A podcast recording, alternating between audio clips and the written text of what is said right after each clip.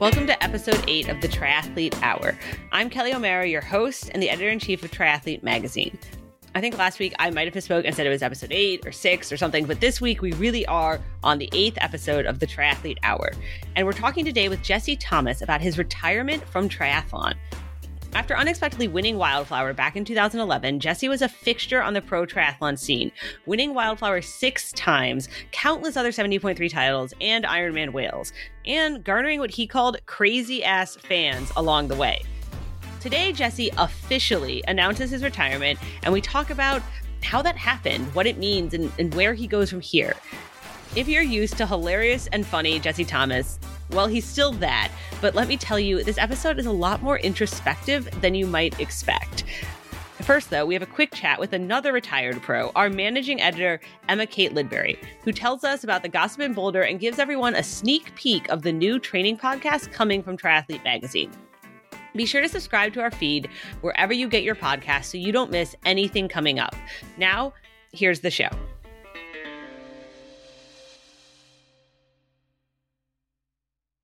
All right, I'm here with Emma-Kate Lidbury this week, our managing editor at Triathlete Magazine and a former now since you retired, super good pro triathlete. And Emma-Kate, so you're in Boulder. You're our person in Boulder.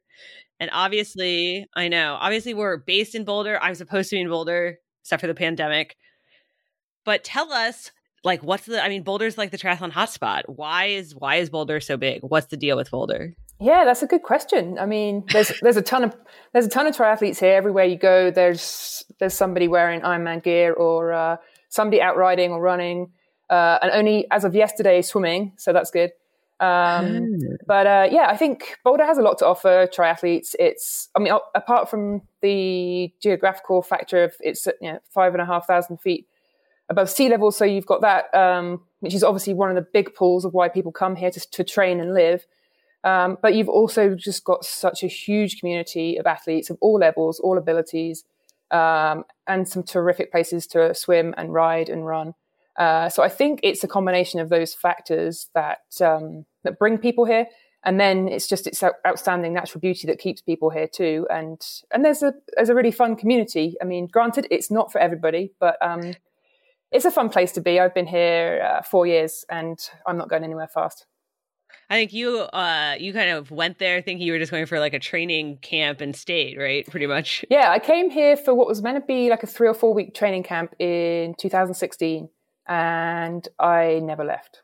So, and I used to think that was a super unique story. And you talk to anybody in Boulder, and they kind of all say the same. So yeah, it's one of those sorts of places that keeps you here. If once you kind of fall in love with it, it keeps you here. Yeah, and obviously we're based there because, it's where everything is. But the other funny thing is because of all the triathletes, there's always gossip. You're always telling me like what the gossip is at the pool and the gossip in Boulder. And so last week when I said this on the podcast, Ironman is floating the idea of moving Kona from October to February and having 2 Konas next year.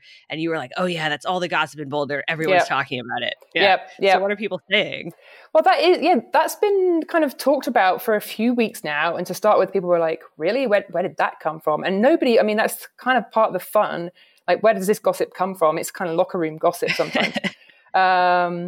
But yeah, that's been on the cards for a little while. And I think there's a lot of some people who are excited about it and some people who are kind of terrified about it, because the thought of training through the winter in Boulder for a race like that is, when the snow and the temperatures that we get, you're going to have to fall in love pretty hard with the indoor trainer. But there's always a lot of gossip. I think triathletes love gossip. I think the fact that there are so many big squads here and there's, teams of people that train together, romances, breakups, all the stuff that you never really read about. I think we could pretty much launch a website based off of some of the gossip that you get out of Boulder. But yeah, some of it we'll print, some of it we won't. I think Triathlon TMZ would have like 6 subscribers. I would be one of them, but I don't think there's an audience. No, not entirely. But yeah, and I'm sure legally we'd be a bit stuck too. But hey, yeah, it's fun.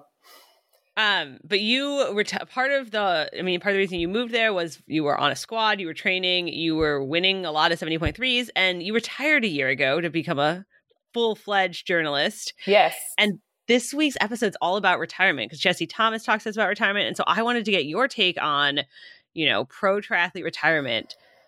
Yeah. It's I mean, some people I know retire and they still train 20, 25 hours a week, which is crazy to me. Yeah, I didn't do that.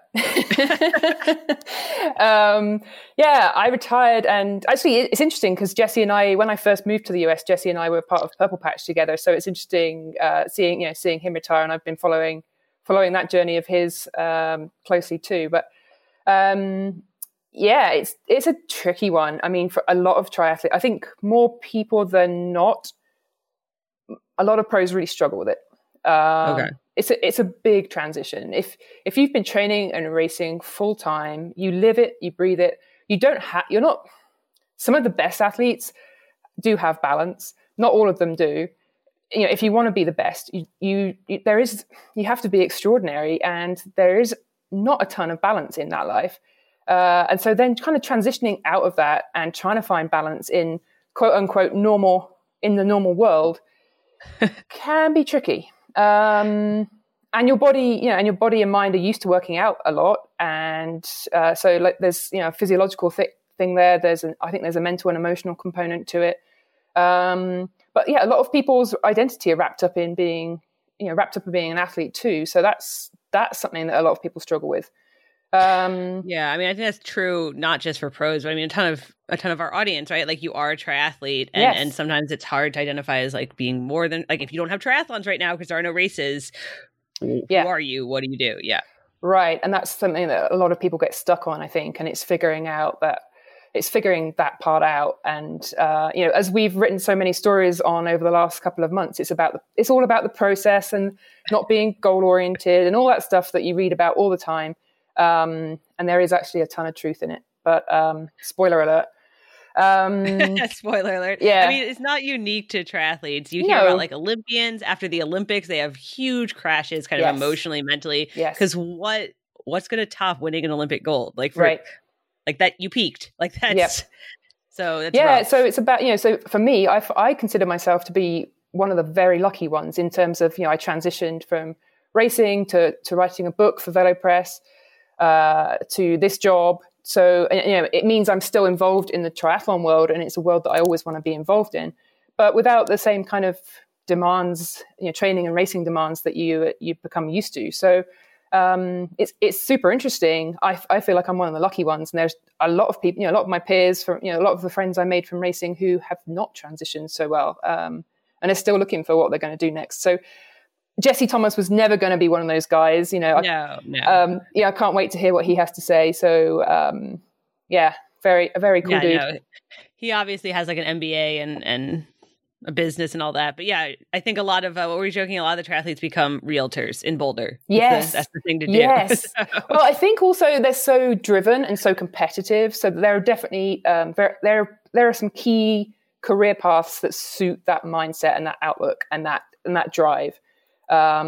So yeah, I was just joking with you guys last week about there seemed to be a lot of real ex-pro triathlete realtors in Boulder, but yeah, they also all know everybody, right? So they can sell houses. It makes sense. It works out. Yeah, that's what happens. But the other reason we wanted to have you come on is because I wanted you to talk about your upcoming podcast. So we started with this podcast, the Triathlete Hour, and then we're going to be launching some more. Spoiler alert! And the first one we're launching is going to be a training podcast that you're going to be heading up for us called Fitter and Faster. And it's going to be all the training topics like every other week. And it should be coming next week. So if you guys subscribe to our feed, you know, this Triathlete Magazine feed on Spotify or iTunes or wherever, you will get notified of the new Fitter and Faster podcast. But tell us a little bit about this. So so it's going to be helping people get fitter and faster. Yeah, here we go. Yeah, well, I mean, one of the key things that we know about our audience at Triathlete, and one of the things that we know about triathletes in general, is that they love training, and they love learning about training, how to get fitter and faster.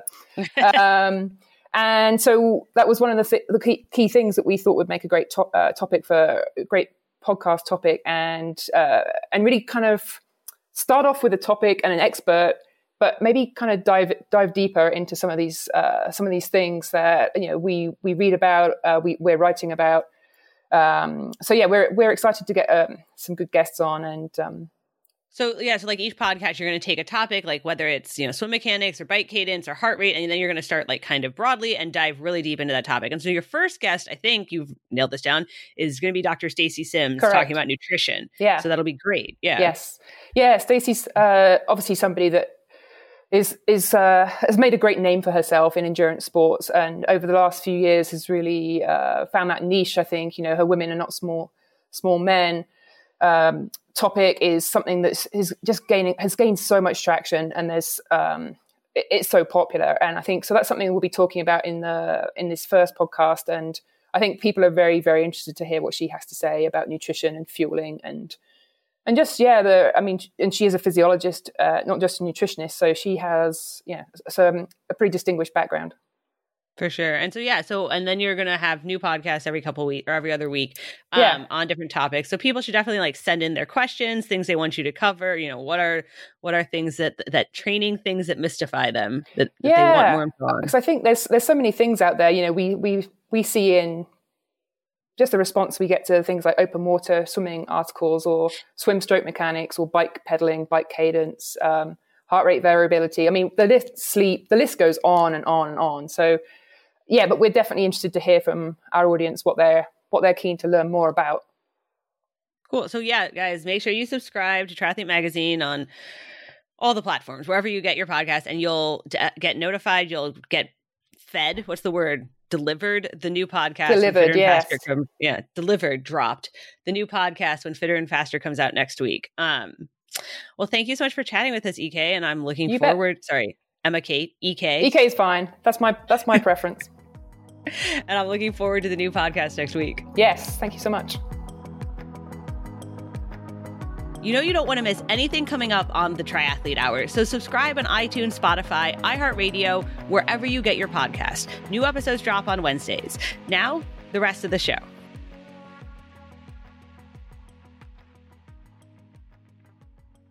right, I'm here with Jesse Thomas. Thanks for joining us from Bend, Oregon. We talked to Lindsay Corbin last week, and she said Bend is the hot spot now, the place to be. Yeah, I mean, I think that's probably true. has been for a while. It's a good spot. You know, we're lucky. Yeah, it's an amazing place to be an athlete. You do your own podcast, right, with your wife Lauren Fleshman. So I feel like you're going to be a pro here on the podcasting. No, thing. Not whatsoever. Lauren and I pretty much just like, you know, try to answer people's questions, like solve their problems without absolutely any like real qualifications to do so. So it's just, it's just kind of us winging it. Actually, you can see there it is. That's our podcasting equipment right there. Nice. Yeah. That's not what you're using right now. You're using like microphones I made you go find out of a box. Yeah. Yes, the backstory. Yeah, it took at least 10 minutes for me to get ready for this Zoom call. But hey, and I also want to tell people, yeah, I feel like I always have to apologize too for like the technology and you know, I think my husband's like riding his bike on the trainer in the background. It's quarantine life, right? So yeah, at some point my 6-year-old will come strutting through the back and ask me for a snack or something like that. So sorry ahead of time if that happens too. Zadie hopefully will be in bed. In bed? Oh, yeah. It's like nap time. Yeah, it's nap time. Okay. Yeah, for the little one. I guess that kind of answers what was going to be my next question. Yeah. How is quarantine life? I mean, you have 2 kids, you have a business, so it's a little different. Like a lot of the pros are like, well, I'm just training as much as I always train, but you have a lot going on. Yeah, there were, you know, before we were quarantined, there was still a lot going on. But yeah, I think that having the kids at home and basically not having childcare, whether it be school or like our babysitter. Lauren and I have a babysitter almost full time, you know, like 30 to 35 hours a week. And then Jude's at school about that same amount of time. And so not having that has been a massive disruption to our lives. You know, it's definitely like first world problems, but it's been a massive change for sure. Right. And how is Picky Bars doing? It's kind of what I wanted. Picky Bars is your company that you and Lauren run with Stephanie? Yeah. Stephanie Bruce. Yeah. Yep. Steph is our other co-founder. Yeah. Picky Bars, we're really lucky. Picky Bars is doing well. you know, not, we're not like crushing it, but overall we feel super fortunate in that, people still want to eat food and people still want to eat. That's good. Yeah. And they're actually, people are surprisingly more active even than they were pre-COVID times. Like, when you look at most of the data, and, I think cause they just have more flexibility in their schedule. And then people are buying more online, you know, just across the board. Mm-hmm. And so as a result of that, we're kind of we're mostly direct to consumer business. And so our direct to consumer channels are doing really well. The rest of the stuff, like grocery has been okay, but then like the specialty sports stores and stuff like that has completely died, you know, which is understandable. Right. Yeah. That makes sense. Yeah. Cause I was wondering, I haven't really talked to anyone, you know, on the podcast yet who runs a business. So yeah. I was wondering kind of how you guys were doing. That's interesting. Yeah. We're really lucky. Right. I mean, no business owner can plan for a global pandemic, you know? And so it just like stuff like that just happens. And there are some businesses that are well suited for it. And there are lots that aren't. And we're really lucky to be a business that's well suited for it. We have had to make a bunch of adjustments. You know, like I said, we had a big chunk of our revenue is gone from the specialty sports stuff, right. But, and then we've had to make a bunch of adjustments internally, like, creating more space in our warehouse for our fulfillment staff to basically be able to go in there and fulfill orders without being around each other, you know, and stuff like that. And then all kinds of like weird, yeah, specific regulation stuff. Yeah, right? Totally. Yeah. But another part of just being incredibly lucky was that we moved into a new warehouse and office literally like the week before the stay-at-home order came in. And so prior to that, we were in a lot smaller space. It would have been really hard to safely social distance with the amount of, with like our fulfillment staff that needs to be in there to ship orders out. So it was just one of those super lucky things that we got into this way bigger warehouse the week before everything shut down. And now we can basically have people on like each corner of the warehouse doing stuff. Really Everyone's safely. Like sitting in their separate corners. I mean, like. We have Zoom meetings, you know, all the non fulfillment, non like warehouse staff are all working from home, myself included. Right. That's why I'm here as opposed to being at the office. But then, yeah, it's crazy. Like we'll have company wide, like all staff meetings and they're all on Zoom and there's like 4 or 5 people calling from the warehouse, but they're each like on different, like in different corners of the warehouse on their own computers, you know, it's just, it's a crazy time. It is. It's weird. So it sounds like, I mean, from what I'm hearing from you, it sounds like you kind of almost are more Picky Bars employee business owner than a triathlete these days. Are you even a triathlete anymore? Like, I'm not sure. It depends on what your definition of it is. Yeah. I think that, you know, I haven't formally announced retiring yet. I mean, maybe I'll just, you know, kind of give you the scoop right here, but it's, I mean, there's not, it's like so silly. Actually, let me just tell a quick story about it. Okay. So the quick story of me, like athletically on the triathlon side, I did, I went to my last triathlon was almost 2 years ago, just crazy to think about. Was it Wildflower? No, it was. I remember Wildflower 2 years ago, you giving this like speech that sounded like a retirement speech. Totally. And yeah. I didn't know that I was going to, you know, retire at all at that time. But, I did that. And then I did, Challenge Roth, right? That was my last big one. It was a couple months later. And what ended up happening, I knew, so my daughter had been born, which is my second kid, 5 days before Kona, the previous year.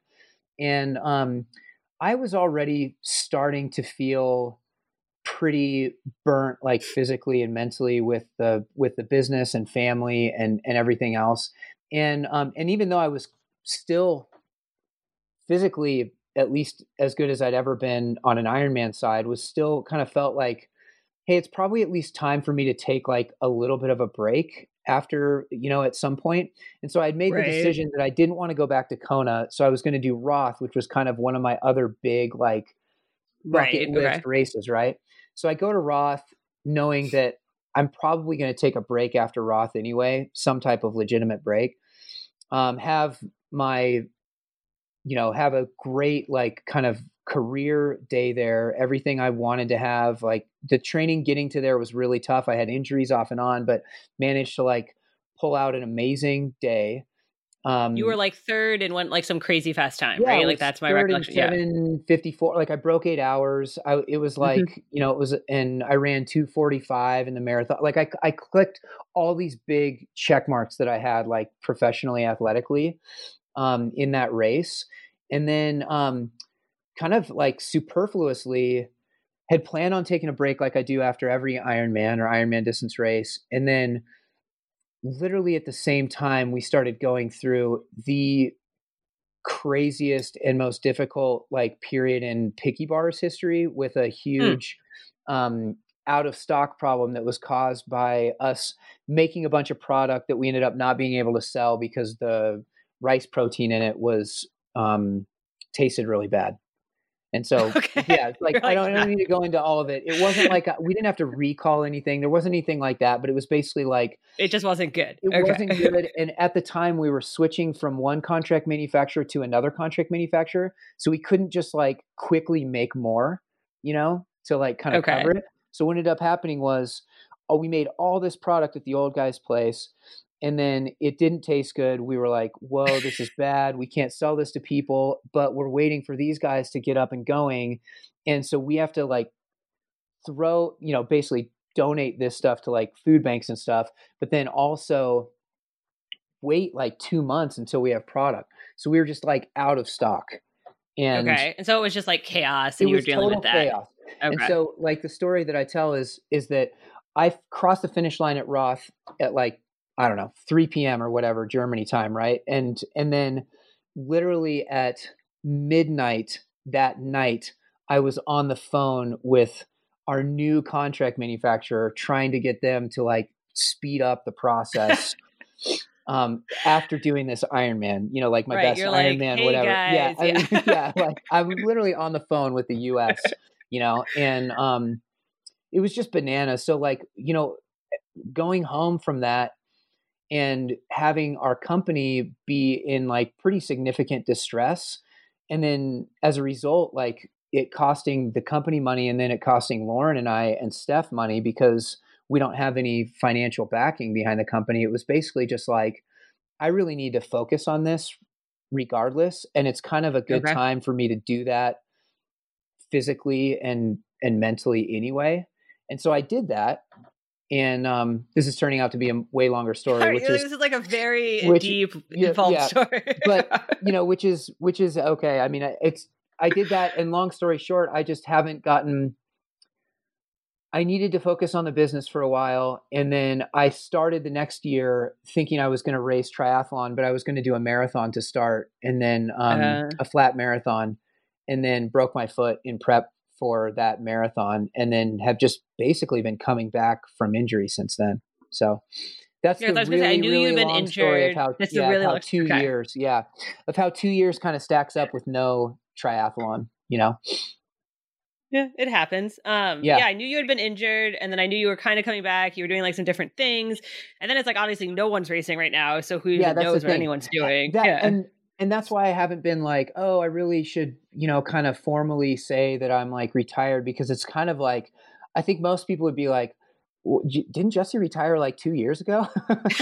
It's kind of silly. I actually have a blog drafted that I didn't post because I went to post it. My website was broken. Okay, this is like the worst retirement story ever. It's so this bad. Is like, and then I'm just like, I don't have time to fix my website. I'm just whatever. I'll post it later. Maybe I'll just send it to you guys, and you guys can post it or something. Yeah, and you guys, and we'll announce your retirement formally. Go. That'll be it. That's what we should do. Yeah. But yeah, so it's been a wild ride. The last 2 years has been really crazy. Just a totally different ride for me personally than the like 8 or 9 years before that, And did you feel done though with triathlon? Like I was at Wildflower 2 years ago when Rudy won, like Ron Berg, and you did this whole like big speech kind of handing the torch off, and it felt very like, it felt like you were done. Did you feel like this was, you know? Yeah, I think I had, and you know, I ended up being right. I think I had a sense that that was maybe my last Wildflower at that level, you know, and just knowing, like, you know, there was a lot of behind the scenes there where my body was breaking down. Like, I was still racing at a super high level, but like every week it was like, oh God, like what's going on now? You know, like what's going to be bothering me here? Like, how can I kind of work around this injury and that injury? And also, really honestly, like, better support my wife while we have a young kid than I did with our first kid, you know, and spend more time at home and spend an adequate amount of time in the business. You know, by then we had 9 employees and we were doing a few $1 million in revenue. And it was like, there's like legitimate responsibilities, you know, to do. So legitimate responsibilities. Yeah, so, okay, you know, it was tough. So I think I felt that, you know, that race and that's why I didn't plan on saying anything like that, but I think that those comments just kind of surfaced in the moment, you know? Yeah. Yeah. Okay. There was a lot of drinking going on because at Wildflower, there's always a lot of drinking. Yeah. And I remember being like, is he retiring? Right. What's going on? So, yeah. I like to give super vague comments, I guess, at the end of races. So, I mean, Wildflower has been a big race for you though, over the years. It was kind of where you got your start. I mean, why is Wildflower such a race where so many athletes get their start? It's such a big one in a lot of people's histories. Yeah, I think that it's one of those ones that's so, like, kind of this combination of, like, at least for the last like 10 or 15 years, as Ironman has come to the forefront in the sport, it's a race that has simultaneously, like, a big deal and also kind of under the radar, you know? Right. And so it's this weird combination where it's like, if you win it, it's a pretty big deal, but it's also been, it doesn't carry the same kind of media coverage that, like, you know, all the big half Ironmans now, and particularly when Ironman put like St. George on the same weekend, right? Yeah. And that made it really tough where that's drawing the majority of the long course guys. But so I think that's part of it. I think it's also just a uniquely, like, difficult course where you can have young guys like I was, or I wasn't necessarily young when I started there, but inexperienced, and still do pretty well because there's literally like no group dynamic in that race, like, whatsoever, because the bike ride is so hard and the run is so hard, it just splits everybody up, you know?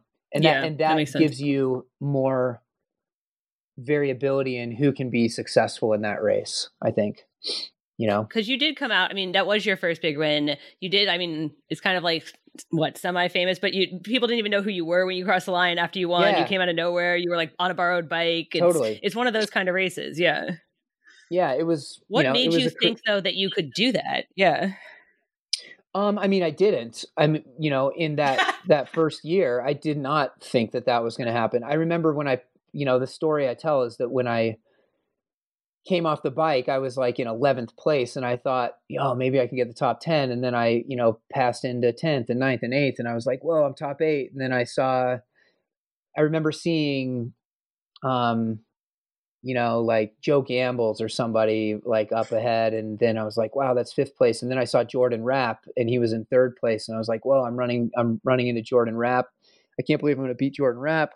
And then, you know, and it just kind of clicked on and on until I got into 1st place with like 3/4 of a mile to go. And I was just shocked the whole time. I think it's one of those races, like, you could be a semi, like,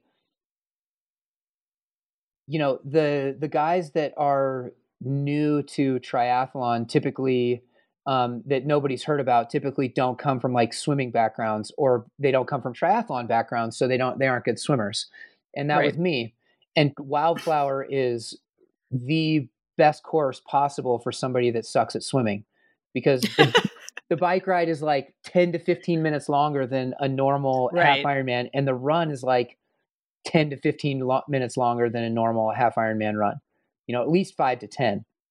I mean, so, yeah, you're like walking up parts of that. You have an extra 25 minutes of racing to catch people, you know.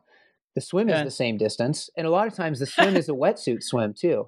So the swim is like, you can be a little bit closer than a non-wetsuit swim. So yeah. So it just kind of worked out for you, basically. Yeah, I think all those reasons, like that was it. And I certainly had some luck, you know, but and the fields were never like crazy deep, but you know, there was always a good few guys there, you know, with, you know, Joe and Jordan and Leon Griffin and Andrew Starkowitz and Terenzo. And, you know, there were guys that I beat there that I'm proud of, you know, those races. So yeah, it was crazy time.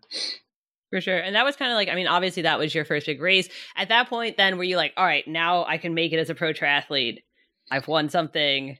I'm good to go. I think I maybe naively thought that, you know, and then in hindsight, didn't really know what I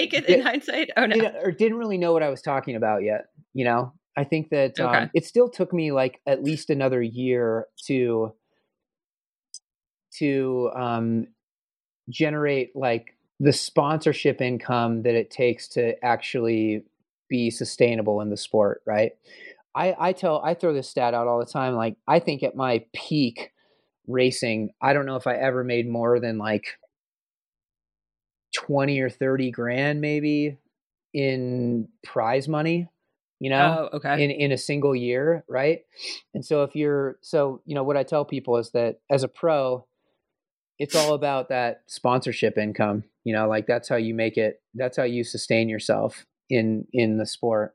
Although things have changed. I mean, you know, they're doing this pro triathlon, organization thing with Collins Cup and stuff, then there's going to be maybe more prize money available to more athletes. But I think you were about to say, yeah, that you only had ever made 20 to 30,000 total in a year. And I was gonna be like, oh God, no, it's worse than I think. Yeah. No, I was really lucky. You know, I was one of those, I've written about it, but I think that there's the curve is really steep, right? Like Jan and Sebastian and all those guys, and you know, they're making really good money. And then and then there's a next group of guys that make good money. And I was lucky to be in one of those like kind of second tier, upper tier type of thing. And that was good, but it falls off fast. I mean, I think if you're outside of the top 30 or 40 people in the world, you're probably supplementing your income, you know, with some other way. At least for sure on the women's side. Maybe men's side, it drops out to like 50, but it's pretty shallow. Yeah. I mean, the women and men are pretty comparable in triathlon. Like they make pretty similar money. They do on the, you know, and I don't have necessarily data to back this up. For sure, all the prize money is equal, you know? Right. But I don't know for sure that the sponsorship money is the same. Huh. Okay. You know? Yeah. Interesting. It might be now. It might not be. Historically, it wasn't. But I think there's a lot more, you know, kind of awareness about it with agents and companies and athletes than there used to be, you know? So I think that there's and I think female triathletes have done a good job too, marketing themselves. They're really great marketing assets. I mean, but women are in any sport. So I don't know why it's taken so long for it to catch up, but I hope that it is caught up by now. But when I was there, at least like in the peak of it 5 or 6 years ago, it still felt like the men were probably making more.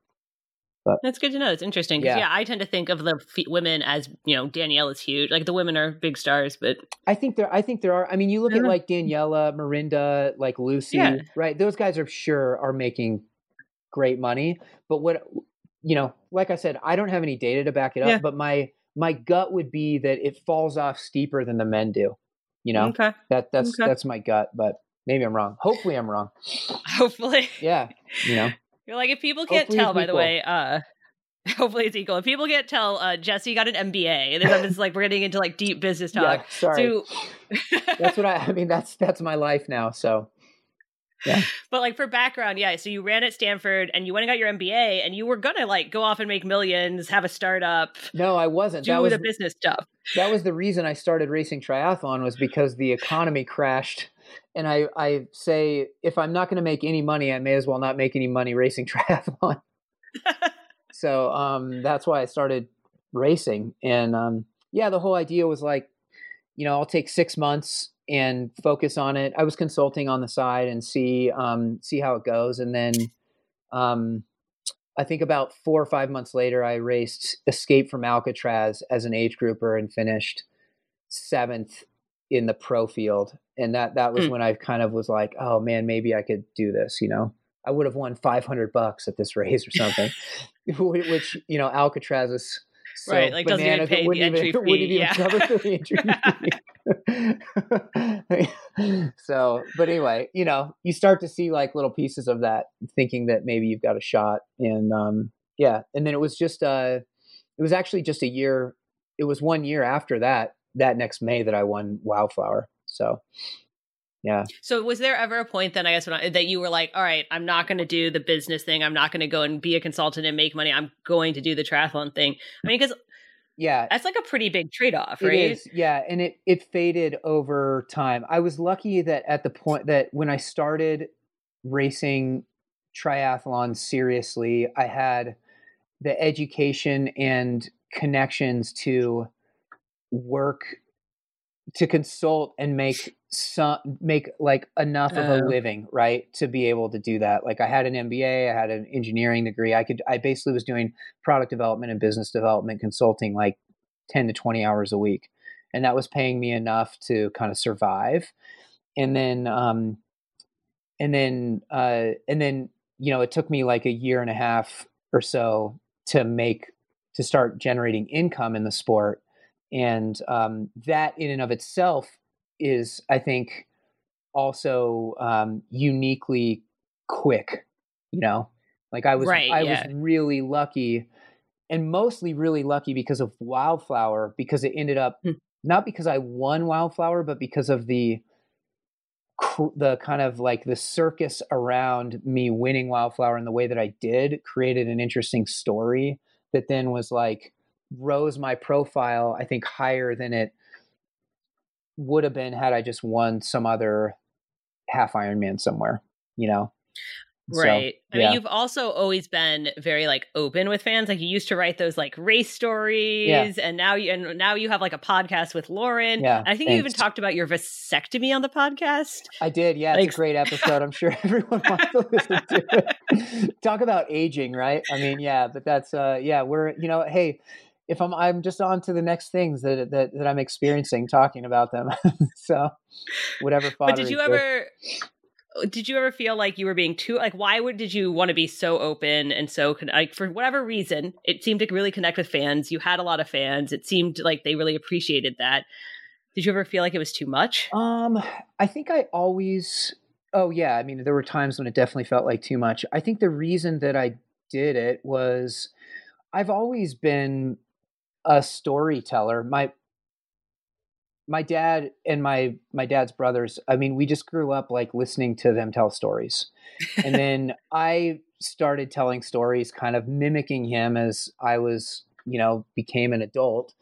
And I had never really written much, you know, like I was an engineer. I literally, you know, like words are like foreign, you know, I live in Excel. And so, I started writing, I think, kind of as a way to chronicle mostly for myself, like the story of what I was going through as an athlete. And then people started reading it and they liked it. And then when you get positive feedback on the writing, then you know, you want to do more. And right. That was really fun. That was actually the coolest part of the whole thing, like the winning races or whatever, like all that type of stuff. By far the coolest part of the whole thing was interacting with people through the storytelling, you know, that was really fun. And really the reason that became what it did was because of Triathlete Magazine, you know. Well, you had really a column lucky for us. Exactly. Right? Yeah. For one. Yeah. 50 months in a row. I wrote that thing, which is absolutely bananas to think about now that I did that. But yeah, that was really fun. It forced it. I would not have written that prolifically had I not had some reason like that, you know, to do it. And it just ended up being a really good way for me to find my voice and develop it, being forced to write more and more and more, you know? Yeah. I mean, I think you ended up having a lot of fans. It's funny because Lauren, your wife, also has a lot of fans and is very popular in her sport. Do you guys have like overlapping fans? Is it ever like, yeah, I think mostly most of my fans are just fans of Lauren that follow me because I'm Lauren's husband. Okay. So, okay. So she's the bigger deal. Oh okay. Yeah, for sure. For sure. There's very few like, oh, I started following Lauren because she is Jesse's wife, or I discovered Lauren through Jesse. Like it's quite the opposite. Yeah. Okay. It's pretty funny.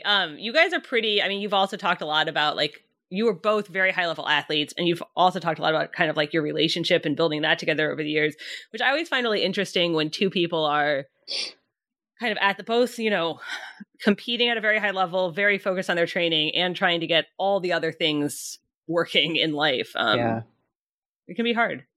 It can. I mean, and that's why we started the podcast, is because we get all these questions about how do we do that? And I think that it's pretty rare that you have two people that are simultaneously pursuing world-class athletics and then simultaneously trying to be this primary support person for each other, right? Right. Most athletes, you know, have a primary kind of, primary like pursuer and then primary supporter. And there's a reason that exists, because it works really, really well. But there are some other examples. I mean, Tim and Rennie are great example. Right. I was going to say, I talked to Tim a couple of weeks ago about, and it's, you know, so it exists, but it's really hard. It's a really different dynamic, you know, and there's a lot of like give and take, because we're both kind of used to being the alpha, you know, and like, I'm pursuing my thing and I'm going to try to I'm going to world championships and it's really important. Well, I'm going to world championships is really important too, you know? And so like, where do you draw the line, you know? And, I think we learned a lot about just, navigating, and we continue to learn navigating relationships in general because of that dynamic, because of the extra stress that being in those situations has put on our relationship. And that's created, I think, you know, if anything, good fodder for our podcast and maybe good. That's really what it's all about. Maybe some experience, you know, to rely on to help answer people's questions. So, right. It's really about good fodder for the podcast. It's really mostly why you do it all. Yeah. I think most people listen just to, you know, they listen for advice, but I think part of it is to hear us complain about ourselves probably too, because there's something cathartic in that, hearing other people complain about their own lives or their own relationship problems, you know? So it certainly helps us. It's part of the reason we like the podcast, is we can kind of focus on other people's problems for a little bit. So. You've also talked a lot about, I mean, just over the years, kind of in your columns you wrote for us on the podcast, whatever, about, you know, the idea of being pretty good at lots of things. Like, you guys do a lot of different stuff, both of you, instead of being really good at one thing. Did you ever think, like, if you didn't have, you know, the business and like all this other stuff going on, you could have been better at triathlon? Was that ever like a balance? Yeah, definitely. I think there are times when I definitely would have been better at triathlon, and maybe there are times when I might have been worse.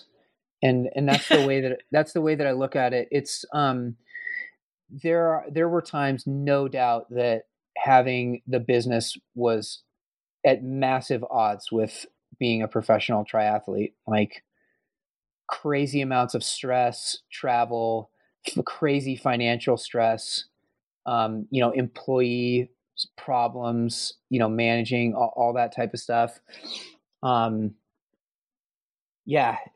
Customer expectations, you know, I mean, like, if you discover that something is wrong with your packaging and you have, you know, like, there's nothing worse than having to email like a few thousand people, like, oops, we fucked up and we're going to try to make it better. Just give us some time, you know, like, that's like the worst thing. So there are lots of things like that added that for sure negatively impacted my ability to train and to rest and recover and everything else. But then there were also times that having the business was like a much needed break from training, like both physically and also mentally. I think it kept me, although I certainly did overtrain at times in my career. I think it kept me from chronically overtraining, because I just there was no way I was going to do a 40-hour training week. Like there was no way I was going to Ben Hoffman or Jan Frodeno my way into Kona. Like I had to be at the office. Like I had other responsibilities that I couldn't just completely bug out on, you know? And so I couldn't keep my life like just unilaterally focused on triathlon pretty much ever during my career. And I think that ended up being good for me in a lot of ways. Like I said, avoided overtraining. I found more kind of like joy in the sport as a counterbalance to business, and then more joy in business as a counterbalance to the sport. So, yeah, it was a real mix. I wouldn't have had it any other way. And now that I'm kind of, you know, more or less done, it's really nice to have something that I can sink my teeth into as passionately as I did racing, which I think is very rare as well for pro athletes. You know, there tends to be this like big coming down of, you're like, man, you know, the last like 5, 10, 15, whatever years, I was like, had this huge goal every year, every whatever. And it was like very public, and it was very, you know, like I was very passionate about it, and it mattered to me and it mattered to everybody else. And you get all this like amazing kind of feedback from that on how like, quote unquote, important your life is and your pursuits. And I think it can be really hard for athletes when they switch out of that into like more normal life and work and stuff. Into like more normal life. Yeah. Right. Okay. You know, yeah. And I'm lucky in that we've got Picky Bars, and I'm just as passionate about Picky Bars as I was my triathlon career, and in a lot of ways, I think more so, because it can actually, the success of Picky Bars can definitely have a greater positive impact than any success I had in triathlon on my family, on my community, you know, the people that I care about. So, so it's pretty cool to have that. So you feel good about it? Yeah, totally. Yeah, I do. That's good. Well, that's good. You know, we want you to feel good about your whole career. Yeah, thank you. So if you were going to, now that we've like officially announced you retired, or if you were looking back, what would you say was like your best favorite moment and like your worst one? Okay. I'll just go with the two that popped into my head.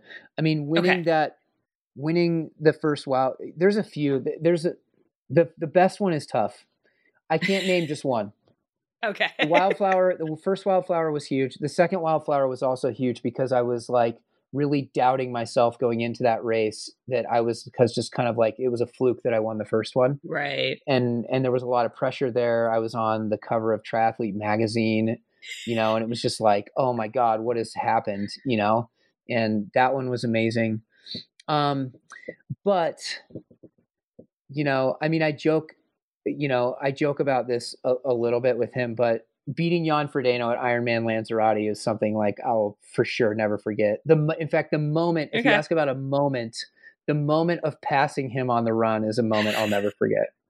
And he was, you're like putting that down in history as super classy. I mean, you know, he was coming off of like a 4-month break. It was like a training race for him, you know, but as I get older, I will, you know, change that and say that he was in the best shape of his life. And, you know, I beat him at an Ironman and you know, but that was an amazing moment too.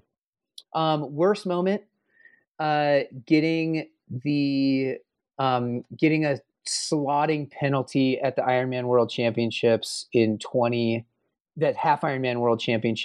2015.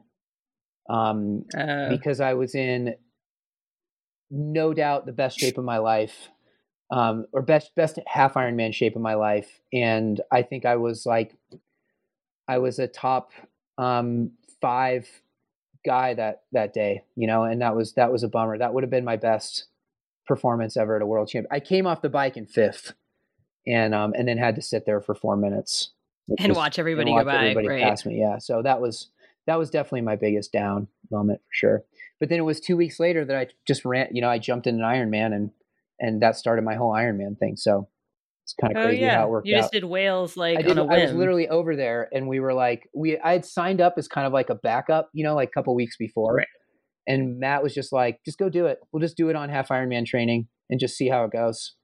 And, that started my whole Ironman thing. So it was nuts. Mm-hmm. You're like in things that we don't recommend people do. Yeah. Well, and had I gotten fifth at the half Ironman World Championships, I would not have done Wales. There's no doubt. I would have been like, why the hell would I do Wales? I just got fifth at the half Ironman World Championships. Go do whatever I want. But anyway.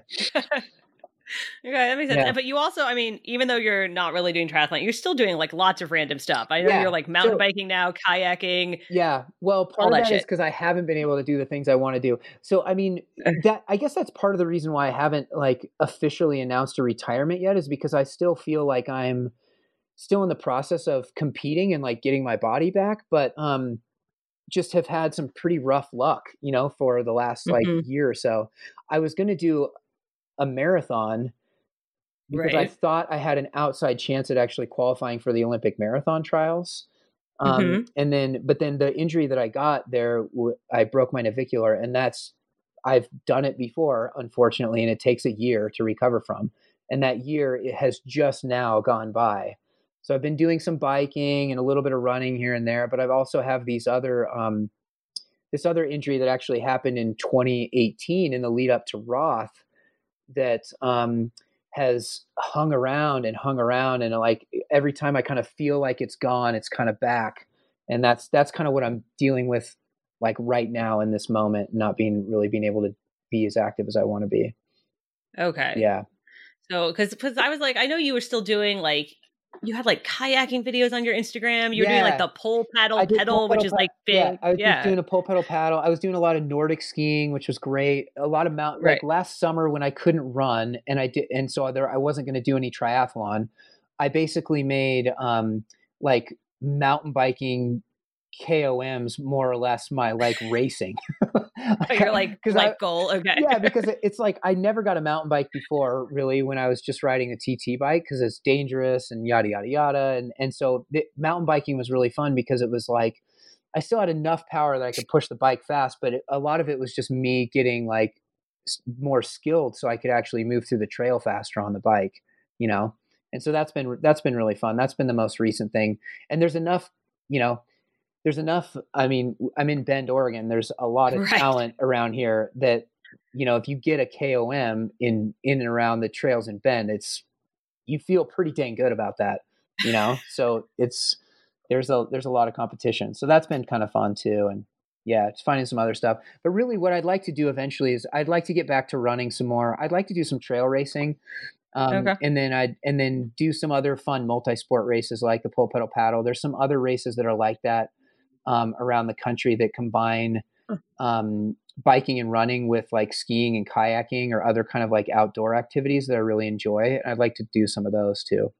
Are there others? Okay, because I guess we should explain. The pole paddle pedal is this race in Bend where you downhill ski, cross country ski, bike, kayak, and run, I think, right? Yeah, that's exactly. I know my husband is really excited about this. He wants to come and do it. It's an amazing race. And you do all of that, for the elites, it's an hour 45. So it's a really, it's shorter than an Olympic distance triathlon, right? And you essentially do six really events because you run twice and kind of a main run and then a sprint.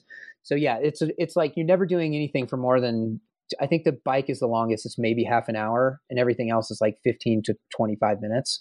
So it's really fun, but there are some other races that are like that, that exist. What's the one that I always forget the name of it? I'm not going to remember it. There's a one in Tuckerman Inferno is one that I've found on the East Coast. There's one called in Albuquerque or around Albuquerque area. It's the Mount Taylor Quadrathlon. So they go, this one's kind of nuts. They rode bike up. So the whole thing is up and down a hill, up and down a mountain, really. You go from like 6,000 to like 11,000 feet. So you road bike up to where it turns to dirt. Then you run like 5 miles or something like that. Then it turns to snow. Then you like teleski basically, like up. Then it turns to crazy snow. You put on snowshoes and you snowshoe the last mile to the top, and then you turn around and do everything backwards, and it finishes at the bottom. So it's okay. Up and back. So anyway, you know, shout out to those guys. I've never talked to them, but I just discovered that race looking for fun multi-sport races out there, you know, so we'll see. Okay. So it sounds like you're like, it's like weird, random stuff. It's kind of what we should expect from you. If we were going to say like, what are your goals? Yeah. What should we see from Jesse? My goals are to make Picky Bars as successful as possible. That's my number one goal right now, because like I said, it'll have the biggest impact on my family and more importantly, my community. Like, it's based here in Bend. We employ 11 people now. We have thousands and thousands of customers. And as we grow, that's just going to make hopefully more and more positive impact on our local economy and community, and then also a really positive impact on our customers. So that's number one goal. And then number one goal is to be the best dad and husband I can be, you know? That's good. So, that's probably good to have that as your number one. Two, but yeah. Professionally, number one would be Picky Bars, but just really trying to spend more time with my family and my kids. You know, I don't regret anything that I did when I was a triathlete, but there's no doubt that I was not as present as I am now, you know, when I was racing full time and training full time. And that's been really nice, both for my son, who went through his first 4 years when I wasn't present, and then also for my daughter, who's just now kind of, you know, just getting to enjoy me being me as she grows up. So doing those two things. And then athletically, I still want to, like, it goes back to what we talked about at the beginning. I still want to tell stories, and I don't think that those stories need to be me going to Kona. You know, I think could be a really interesting story to see what it's like for a 40-year-old dad business owner to go do the Mount Taylor Quadrathlon and try this fucking crazy race, and like what happens, you know, like, so I still am looking forward to doing those things, and I still want to continue to do that. It'll just be in, you know, not so much of like a world-class level. I think it'll be a little bit more like normalish. Yeah. Okay. So that's what we should expect. Yeah, is normalish. Totally. Normalish, okay. But still, I don't think normalish is any less entertaining, you know? So that's kind of the hope. We'll see. All right. Yeah. So we've been finishing up with like some would you rathers the last couple weeks. And apparently my would you rathers got like way too depressing. So we're going to go back to like a fun one. Okay, cool. All right. So here's like, this is one a friend told me one time, but we'll do it for you. Would you rather only be able to eat Picky Bars for the rest of your life, or... Yes. Or only be able, because I know you've raced in dinosaur costumes, only be able to wear a dinosaur costume for the rest of your life. Oh man, definitely. You can eat whatever you want. Definitely Picky Bars. Yeah, for sure. I mean, I have eaten more Picky Bars than any human being on the planet, and I still eat them. I really like them. So, all right. So yeah. You go only that, no other food. And I've spent a fair amount of time in the dinosaur costume, and it's super uncomfortable. You would not want to be in that thing. You'd much rather eat Picky Bars. Okay. Yeah. Cool. Well, thank you so much for chatting with us. Totally. And yeah, it's been, I think it got very philosophical. Everyone thought Jesse was going to be a funny interview, but I'm aging, so I'm just really reflective right now. Yeah. I really appreciate it. It's been fun. Like I owe a lot to Triathlete Magazine, you know, and all you guys for everything for my career. So I really appreciate it. One quick note. That post Jesse said he had written about his retirement and then never published. After we finished recording, he agreed to send it over for one last installment of his Triathlete Magazine column. We'll have that up and a look back at some of his other fun old columns for us if you head over to the Triathlete website. Thanks to Jesse for talking, to EK and the rest of our Triathlete staff. Thanks to all of you for listening, and be sure to subscribe on iTunes, Stitcher, wherever you get your podcasts. In the meantime, keep training.